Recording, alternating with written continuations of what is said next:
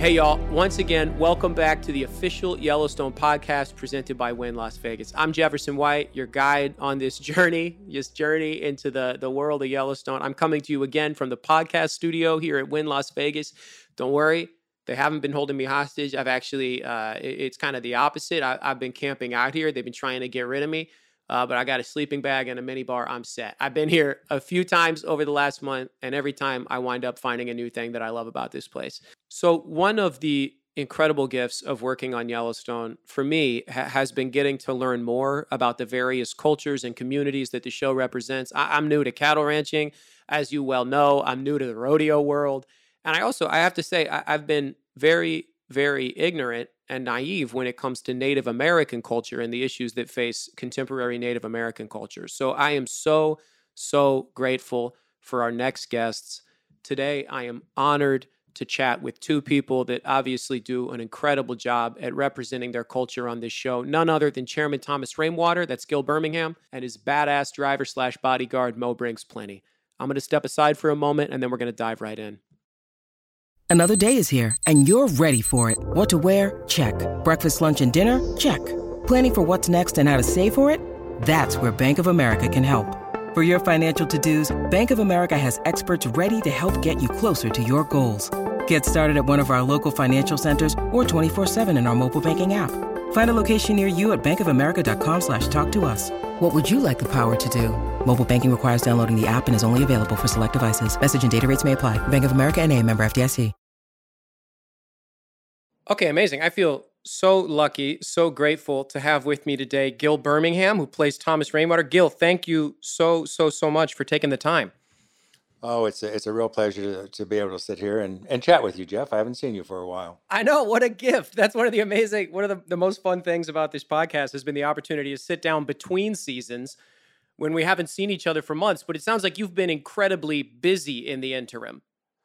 I have. I have. I've been, uh, I don't think I've traveled more or socialized more since this whole COVID thing went down, but of course, following all the protocols. But um, it's nice to be back in the grand US of A.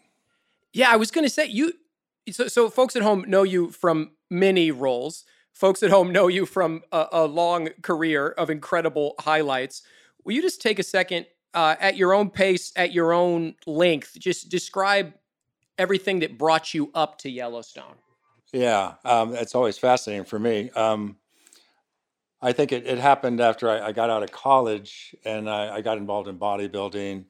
I think a lot of fans are pretty pretty familiar with that already. But um, I got scouted into the gym to um, participate in the music video with Diana Ross, and uh, I loved being on set. And my girlfriend at the time said, "You know, why don't you why don't you uh, start taking classes?" And I did and um, that's kind of where it started. But um, I don't know that I took it as seriously, the craft itself, until I started doing uh, projects that were more representational for the Native community, and then I really um, understood the responsibility of it. So yeah, I've been I've been very blessed with a varied career, and um, leading up to Yellowstone, there's um, well, of course, I had encountered Taylor, you know, back in 2017, 2016 with Hell or High Water and uh, then he brought me in on Wind River. So that relationship started some five years ago, which uh, I feel so so grateful for and, and very blessed by, and has led itself into Yellowstone. Yeah, what what a gift to work with uh, the same director writer for an extended period of time. I guess it's a rare gift as an actor, you know, eh, you sort of jump from project to project. It's a kind of, it can feel like a sort of freelance mercenary lifestyle. But the opportunity to settle in with a collaborator over time feels like such a, a, a rare opportunity. So, will you just talk about how you first met Taylor, how you sort of, what, what brought about the the beginning of the collaboration that has since matured into into where you find yourself now? Well, it definitely started with Hell or High Water, and um, as you were describing, it, it is really kind of a life, uh, the circus lifestyle. Um, and that project had so many interesting elements to it. Um, we had Chris Pine, who only had a two-week window to film before he went off, I think, to Wonder uh, Wonder Woman. Uh, um, and so it came together so fast. I think within the course of like five weeks, and we had to get everything lined up. And then we shot for five weeks. Um, but but the project, you know, really highlighted, uh, you know, even beyond Sicario with Taylor, and that's when I became, uh, you know, where I came to understand Taylor and the way he writes, and then I was so um, so thrilled to, to be brought back on Wind River, another incredible project, and um, yeah, I think most of our collaboratings come at a time uh, in filming Yellowstone because we have a little more time, we have more episodes, we have a longer duration, and after four years uh, I think Taylor is just um, so so specific about the the actors that he cast, and uh, he lets them do the work. He does he does the layout, he does the writing, and he trusts his actors. What I find really interesting about that is that yeah, Taylor has a lot of collaborators that he works with on project after project. And a lot of those i think you're totally right that he he sees people's energies and he brings in I, I, think he's amazing at casting. Something interesting about the roles that you've played for taylor is they're all quite different. They all sort of fill quite different positions in the story. Does that feel true to you? Yeah you know i i think i think when you're in the project when you're doing it that's all that's the world you live in and um now that you mention it that's that's pretty interesting they are very different um, and I think Wind River scared scared the hell out of me when Taylor called me up about it. And I said, "Oh yeah, that's that's really incredible writing. I like to do Graham, the the police officer, the tribal police officer." And uh, he said, "Nope, you're not doing that one. You're doing this one." And I think it was because um, just the heartbreak of the subject matter and feeling that that was that was the weight that I would have to take on, and and um, and I wanted to represent in, in the best possible way and uh, he just had trust, and he's he had more trust in me than I had in me. And uh, from that point on, I just said, "What whatever it is you want, Taylor, you think I can do it, then I can do it." Yeah, I think that's incredible because especially you know the, the idea of, of representation. So in Hell or High Water, you played a police officer in Wind River, you played a man living on a reservation, sort of struggling uh, from a sort of different part of the socioeconomic spectrum. And then in Yellowstone, you play somebody on the opposite side of the socioeconomic spectrum, somebody who has had, you know, the, the benefit of wealth and finds themselves in a position of status and authority.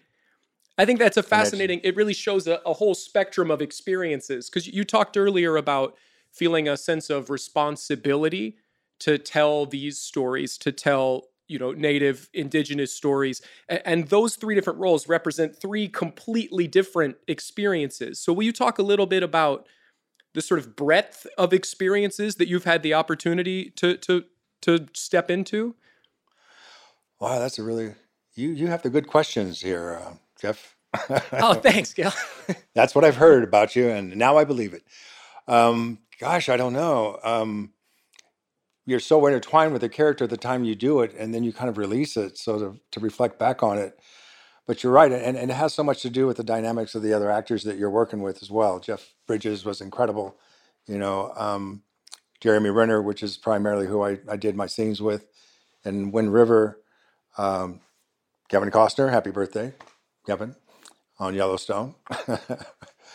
um, so they're all uh, iconic performers and to, to bring your own game to it in the context of the representation is um, i don't know what would i say about that?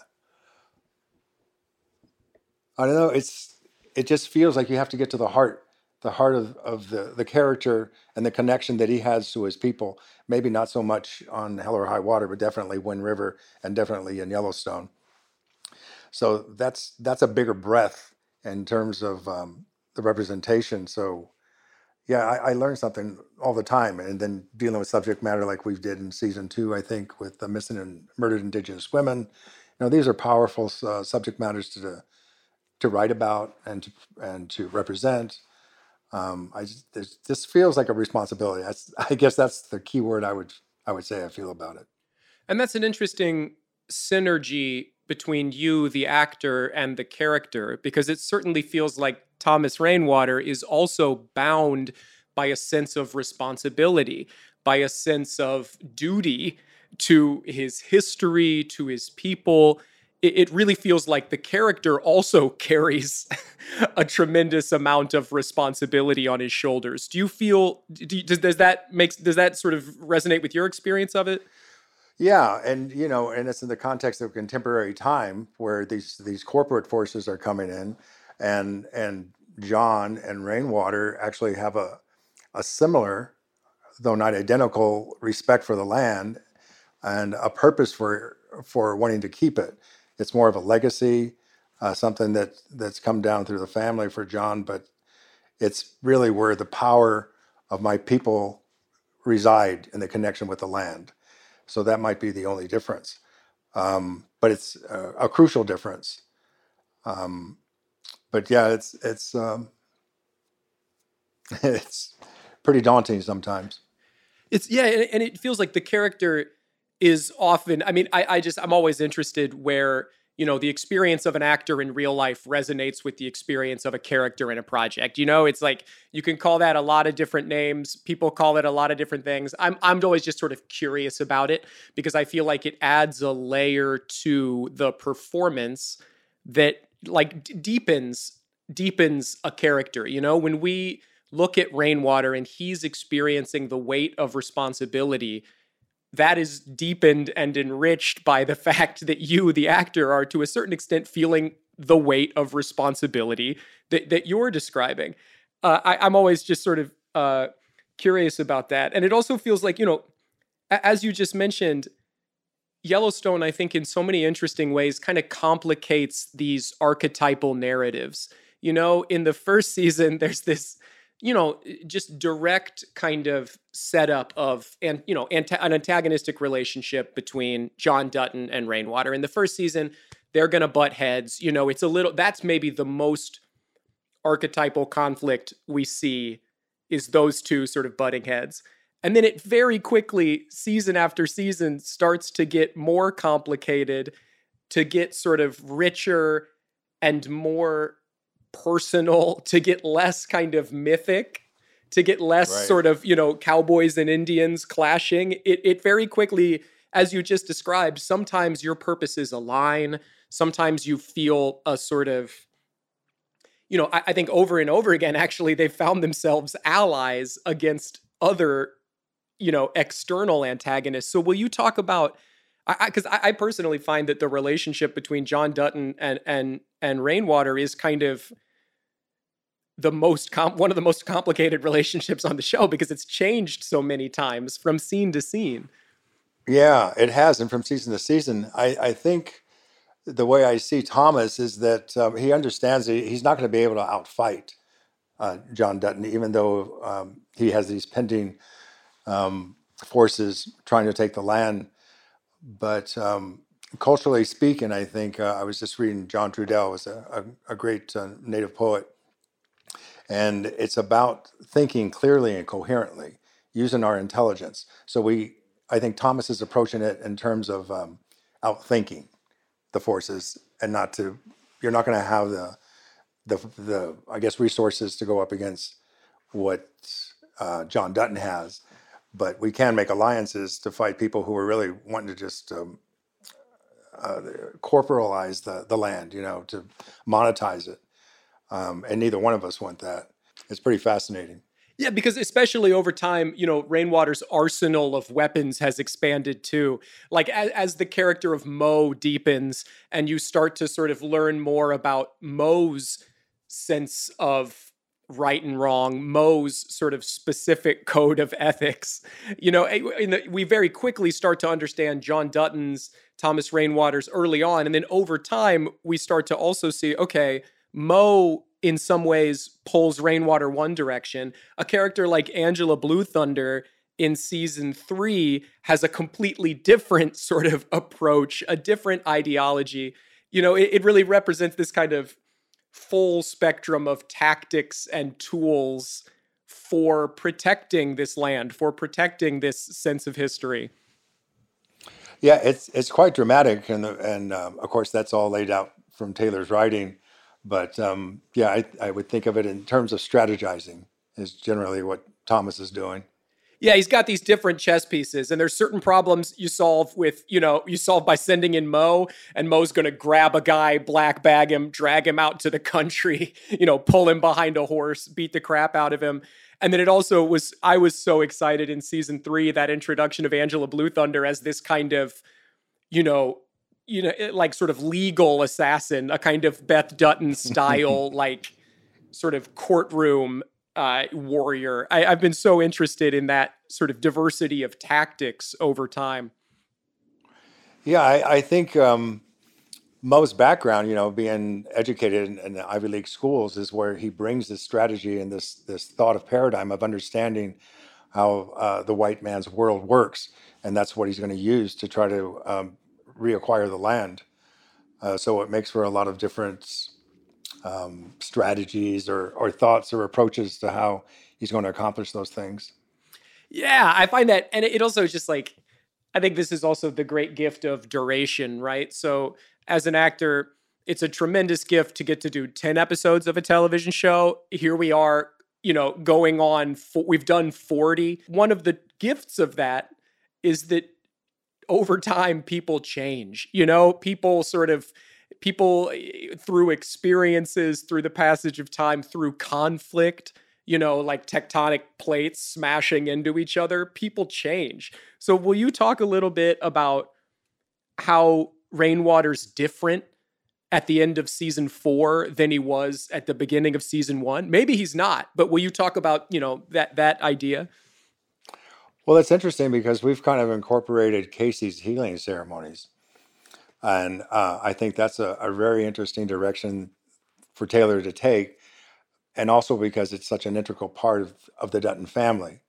Um, so we're we're having an, uh, an, individual healing of a member of the family. It's very intricate to the to the the collective group, and um, I think that could be a real pivotal point for how um, the expression from from Casey comes and the way he deals and, and sees things, and how he might be influenced by those healings and, and the individual change that he makes that may be going along with the same way that we feel or that Thomas feels that uh, this healing has to come for all of us to have this this clarity of thinking, to know what to do, to know to do the right thing.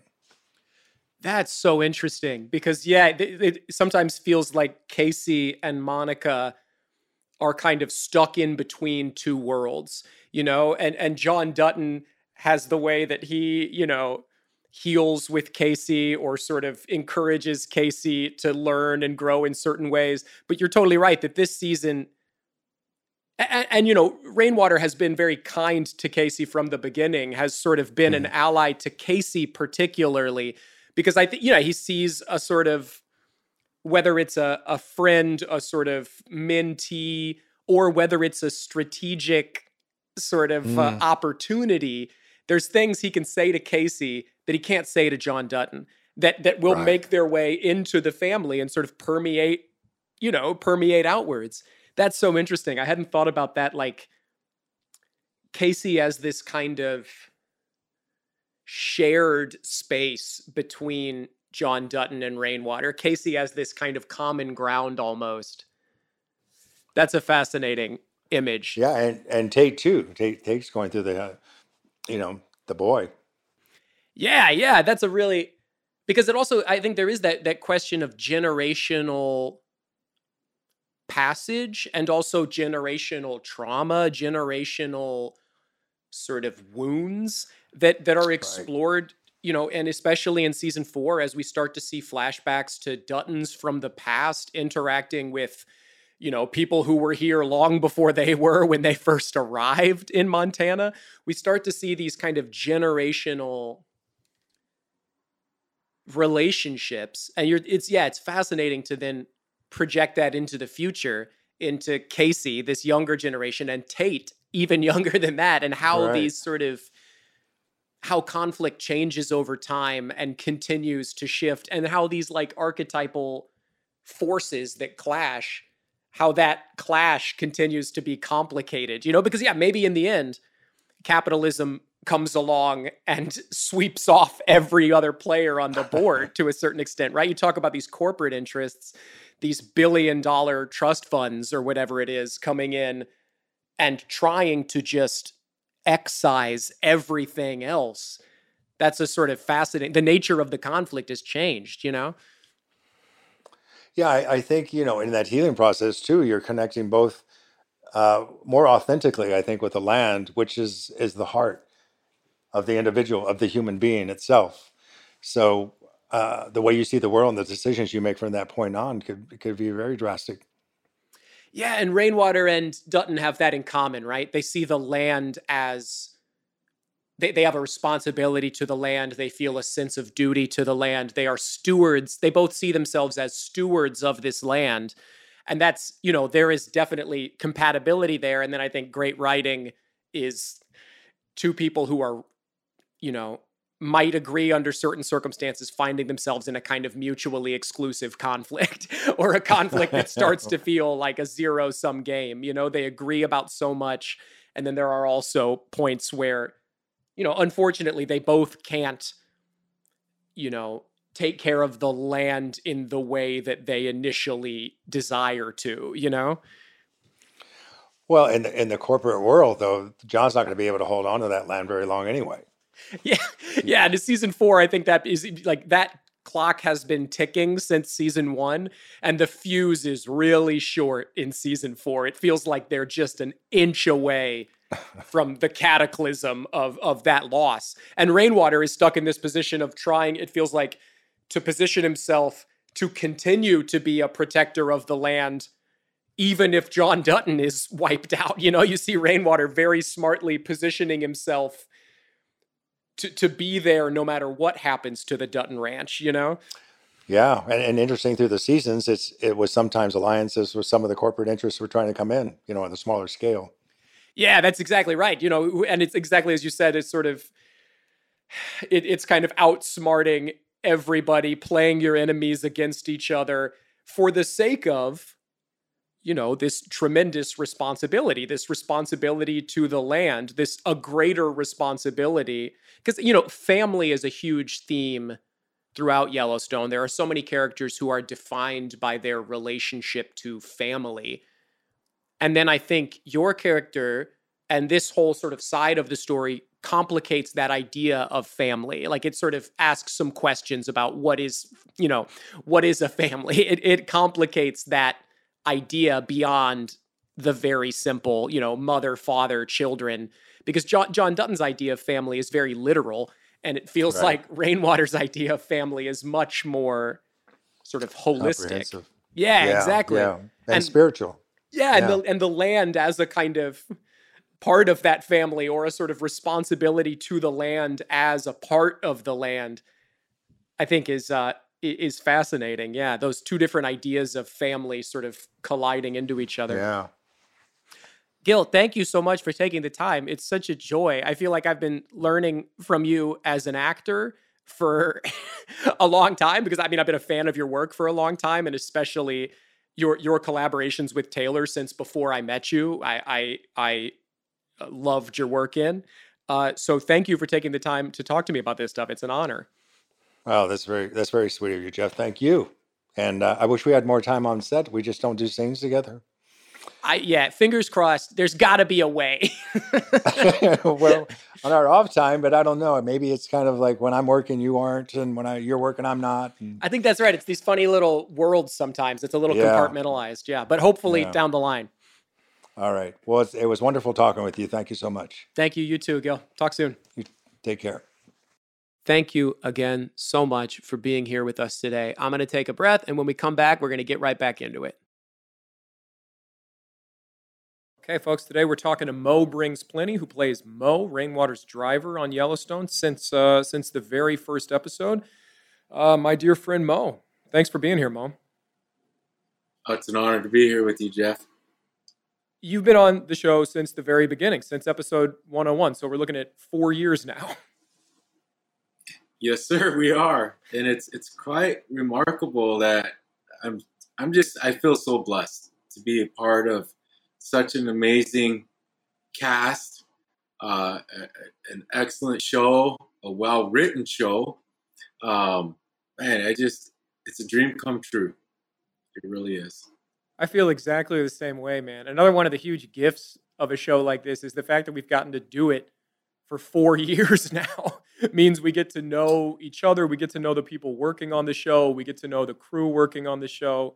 So you and I have known each other now for four years, but we'll uh, we'll talk through some of this stuff uh, like it's for the first time, just for the sake of everybody who hasn't had the honor of knowing you for four years. So will you talk for a second just about your background, sort of how you grew up, how you came to be on Yellowstone? Will you just talk about that a little bit? Um, I grew up. I was born and raised on a Pioneer Indian reservation in South Dakota. Uh, I'm tribally enrolled on the Cheyenne River Reservation, which is also another band or a subgroup of the Great Lakota Nation. My father is Oglala from Pine Ridge, and my mother, she's Minneconjou from the Cheyenne River Reservation. We're still Lakota. And so um, I grew up going to school, uh, rode horses a lot. Uh, my dream when I was a kid was to be, I had several dreams. One of them was to be a world champion bull rider. Um, that didn't last long. Uh, the second was to be a, an Olympic runner. I wanted to be another Billy Mills, um, but of course got into riding bulls, so knees didn't hold up for running. But I also wanted to be a math teacher, which is kind of crazy, but I love math. Um, and of course, a fighter pilot for the Marine Corps, which none of those never worked out. But you know, I, I kind of live life in the moment. And um, my grandfather always told me, he said, when you wake up in the morning, don't expect anything. You should you should just be if you if you live your life with expectations, then you're gonna lose your understanding of how to be grateful for the very first gift you've been given, and that is life itself. And so I live in the moment, and in doing so, it guided me along the way. I just went with it. You know, it's like riding a horse with no reins. You just hang on and go for the ride and enjoy it. You know, and and I ended up being on Yellowstone, and I and I'm not sure how how it all worked out for me to continue to to to be a reoccurring character and how the character is now evolving. But I, I'm just thankful that it did work out the way it has it's such an incredible gift that the sort of curiosity that you're describing the ability to sort of stay in the moment no matter what that moment brings you has also taught you so many skills you are such an expert horseman will you talk about that a little bit your background with horses how you started riding how that manifests in your life now and the work you do on your ranch? Because you also live on a 10,000 acre ranch. Will you talk about that a little bit? Well, the horse thing, how it evolved was I didn't want to have to walk so far because our closest neighbor was a mile and a half away. And um, and I definitely didn't want to ride my bike on dirt roads because to ride a bike on a dirt road, the dirt is probably the dust was probably about three four inches thick. It's so it's like riding through mud all the time. And so I, I decided to start riding horses, and at a very young age, of course, my father uh, was was instrumental in that. My uncles, um, one of my uncles, who was like a father to me, he was honestly one of the t- most famous uh, native saddle bronc riders in, in, the nation, and he's made it to the national final several times. And he was he was a huge inspiration in my life. That guy was like he was totally like a horse whisperer. I remember one time my cousin and I came home from school and there was a horse tied up in the round pen. And so we flipped a coin to see who had to get on this horse first. And he had one leg tied up. And he said, She's pretty salty. And of course, I lost. And so I got on. Horse dumped me in probably three jumps lucky there was no duct tape around. and and the second guy, uh, my my cousin, he got on, and he came off. And my uncle, he was pretty upset that we both got bucked off with the, on a three-legged horse. And so he dropped the leg down, took the rope off, and he jumped on that horse. And he said, "All right, open up the gate." And he took that horse out. And he was gone for hours, and he came back and said, "She's good to go." And so I'll never forget that moment when the sun was already down there was a little bit of light left, and here he come riding back. And that horse looked like that horse. I mean, it just looked like it's been ridden for years. And and so just the connection that he had with horses, it, it made me think more and more about our culture and what what type of um, instrument or what role the horses played within our culture. Because our culture, we didn't we didn't create we didn't self create our cultural identity there were many aspects of nature that gave us a part of themselves that gave us our identity. And horses played a role in that. Um, we've always had horses in the country long before the Spanish brought theirs. And, and so to revitalize and reconnect with the old way of, of the relationships that, that the horse had with our ancestors was, was, was so important to me. You know, in fact, we have a we have a direct descendant, a horse that is a direct descendant from Sitting Bull's original herd of horses. They they are called Nokota horses today. And so um, the moment that I wrote him, I wept. I'm not gonna lie.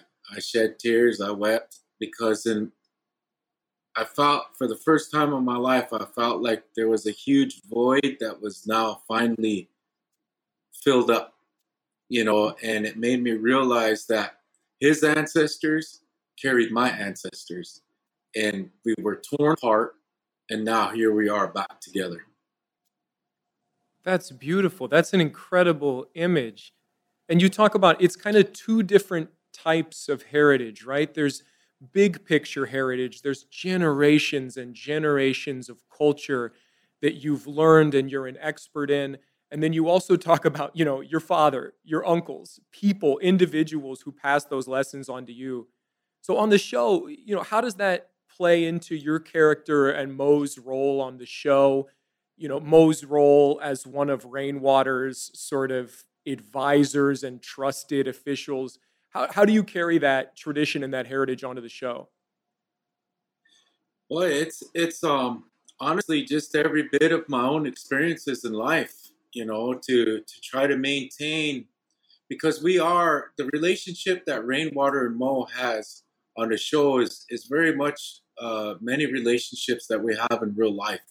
There's a lot of people that were removed from the reservations during the during the relocation program, and and whether it's the individuals themselves or their children or their grandchildren that are now trying to find their way back home and understand uh, the, the the struggles that they go through are the questions the many questions that they have. We want to be always we always want to be available for them to be there to assist them and and show them not guide them but show them the direction of of where they're going to find their answers you know? And so i bring that element of real life experiences onto the show and i apply it to that particular character and and like I said, to help build that relationship between Rainwater and Mo, you know, to always be there, to have that loyalty, and and also that compassion um, that we all must have for, especially for our relatives who've been removed. I think it's such an amazing that that's sort of what you're talking about is carrying your own personal experience and also this this tradition and this heritage that you carry with you onto the show and I feel like truly from the first frame of the show that you appeared in, Mo had such complexity and so much depth and history and the, the, the sort of presence that you carry with you, even when you're not speaking in a scene, even when you're sort of a kind of silent counselor, the looks that Rainwater gives to you and sort of how how much you say without saying anything is such an incredible gift. I also think it's amazing. You've learned so much. You're such an expert in your own culture and your own heritage, but you're also such an incredible learner. You and I, we spent some time together cutting, you know, doing cutting, which was something that was relatively new to you, right? Like, how much cutting have you done in your life? Not much. Not much. and what's amazing to me is that you can at both, you can at the same time be such an expert have done this to carry so much wisdom and knowledge with you and also be so open to new experiences, be so open to learning new things. So, is there anything on Yellowstone that the process of working on Yellowstone has taught you, or anything that you're particularly interested in diving deeper into that you've learned about over the course of the show? You know, there's there's many aspects to the show that has intrigued me, and um, I would say I, I love watching the crew. Every every department within the crew is so important and you see all these moving parts how they're able to function. It's like watching a herd of buffalo move and and every single one of them are important.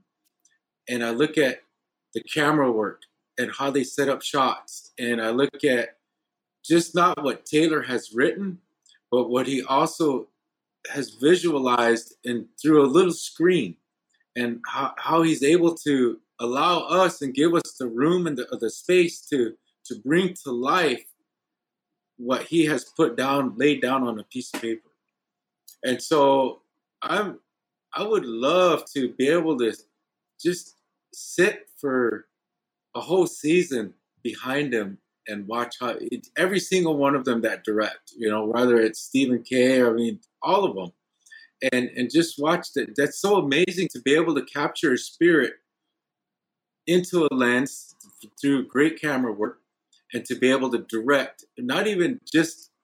I mean, I just love it. Every aspect of it is so amazing to me, and it just intrigued. It, all of it's intriguing, and I'm always open to learning. Um, you can never you can never allow yourself to think that you're a professional at anything for me and and so I'm, I, I see myself as like this sponge that i'm just always hunger for knowledge and it don't matter it's not just about my people's tradition but i'm i, I hunger for the knowledge of the society as well so i i would know how to be able to coexist in a compassionate in a loving way, in a respectful way, respectful to my culture, respectful to society, to all people. Um, and so, to when I'm on a set, I see how everything moves, and we're all in this together. At the end of the day, we all play an important role, and so I've just I love I love being there.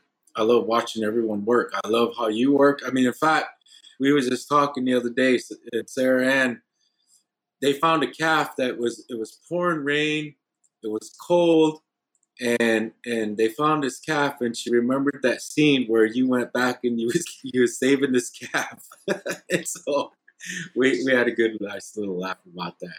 You know, Jimmy saved the calf. oh man, yeah. Except you guys did it for real, and uh, a team a team of experts propped me up on a horse.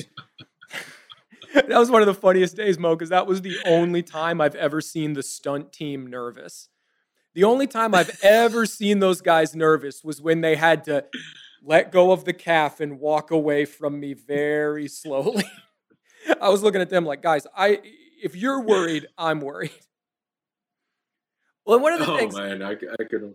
I'm so it, it's funny because you that quality you describe of of being a sponge you know, of being open to learning and sort of observing and picking up things from there, there's so much on films on a film set that's about trust, that's about trusting everyone else to do their job, sort of putting faith in everyone else and sort of being able to then focus on your own responsibilities without trying to micromanage everybody else. And you're somebody who I have learned so much from in so many ways, often just from watching you, because I, I learned how to ride for Yellowstone. You know, I had never touched a horse in my life before season one of Yellowstone.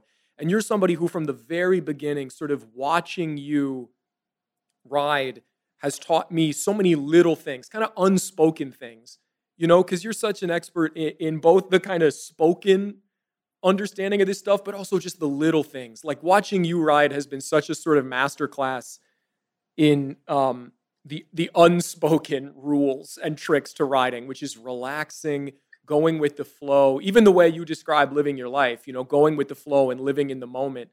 When I first started writing, I was so tense. I was trying to do things right. I was so sort of caught up in where my hands were supposed to go and like doing it exactly the right way. And I've been learning from you for four years now how to chill out, how to relax a little bit, have fun, how to sort of stay in the moment and have fun. Because you sort of, you also have such a sort of breadth of knowledge on so many different subjects. I think a lot of what people respond to with Yellowstone is the feeling of authenticity. You know, this this feeling that it's a world that is really lived in and you're somebody who brings so much natural, easy authenticity to the show, but across so many different fields because you also have experience in rodeo. So will you talk a little bit about your your history bull riding, bronc riding? Yeah, I like I said, I, I wanted to. One of my uncles, he, he had my dad's brother, older brother. He used to ride saddle bronc horses, and of course, he lost his life um, while competing. Horse came over backwards on him, and um, and there's no one else in our family that that wanted to take that next step in that realm and I th- I think I was just crazy enough to be the one to say, you know, I'll do it. And um, and so I ride I rode bareback horses, and and I tried saddle bronc, but I was horrible because of my thought process of everything. I was so scared and nervous of it. Um, and I rode bulls, and and then eventually I got scared of the bareback horses as well, and I just decided to stick with riding bulls. They weren't scary for me. Um, but outside of that, yeah, you can get a horse. We can get if we can get a saddle on it, I'll get on it. I didn't care when I was younger. When I was a kid, if we can get a rope on that, get a halter on a horse, I'll jump on that horse bareback. I didn't care. But when it came to rodeos, because those horses are bred differently, and they know their job where a ranch horse or, or a horse on a reservation, it, it it's different, you know. And so some of them buck pretty good, and some of them bucked extremely hard, and some of them really didn't buck at all. And so I was just crazy. I was just crazy enough to, to do whatever.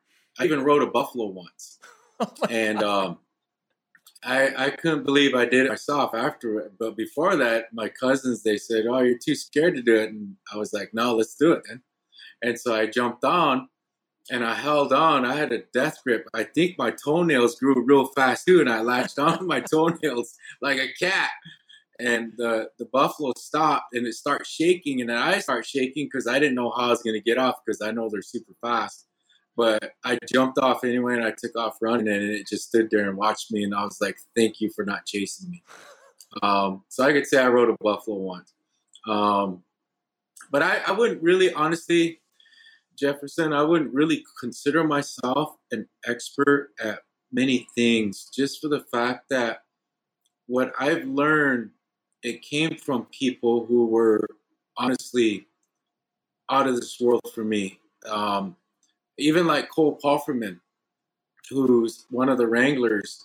I, he's a good friend of mine. I consider him a brother, and and I watch that guy ride too. And and I'm like you. I watch everyone ride, and I'm and I'm still learning things too. I'm always a student. I always want to be a student. Um, the day I stop being a student is the day that life's done and over with. I'm sure, but I don't ever want to see that yet. So I'm always going to remain being a student. So for me, I just I pick up I pick up things. By being a sponge, I'm able to pick up things and I'll try something. Some things work and some things don't. Uh, there was some things that my uncle did that were absolutely amazing, and I tried it. It didn't work for me. And there were some things that he did do that did work for me, and I and I held on to those things. And so, there's one thing that my grandfather he did teach me. He said that when you work with a horse, never never see what you can make that horse do. Your whole your whole day should be spent on seeing what you can both accomplish together. And and so i try to carry that mentality with everything that i but that i do you know i, I want to see what we can accomplish together i think we're i think we're coming to the end of our time here is there anything else you'd like to say anybody else you'd like to shout out man just you know it's always good to see you it's good to always see you guys are family members i mean really you know, we're just one big family, and I'm looking forward to getting back at it. Um, I'm totally excited for this new season to come out. Um, I know all my neighbors are pretty amped up for November 7th. And, uh, but anyway, it's just, man, I just want to say thank you. Thank you for including me and, and taking the time to allow me to be a part of, you know, your new adventure. And I'm looking, good luck to you. I, I know it's not, you don't need it because you, you're so talented, Jimmy. Thanks, Mo. I appreciate it, man. Thank you for taking the time to do this. Yeah. And we've got a lot of adventures ahead of us. I'm really excited. You bet. And and I was struggle with that too, Jefferson. I was like, Jimmy, I mean Jefferson, where no one has that problem with me because I'm Mo. yeah, exactly. That makes it easy. That makes it easy. And so, man, keep up the great work. You you are. It's good. You're sharing your talent with the world. It's you got a great gift there. Thanks, brother. Take and care of the ranch. Continue it on. And I'll see you really soon. Okay. Yeah, sounds good, brother. We'll be in touch. Cheers, man. Take care. Bye now.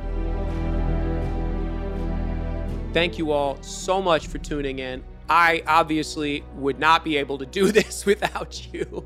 if it wasn't for you, I wouldn't be in this big, beautiful podcast studio in the Wynn, Las Vegas. So thank you so much for tuning in. It really it means the world to me.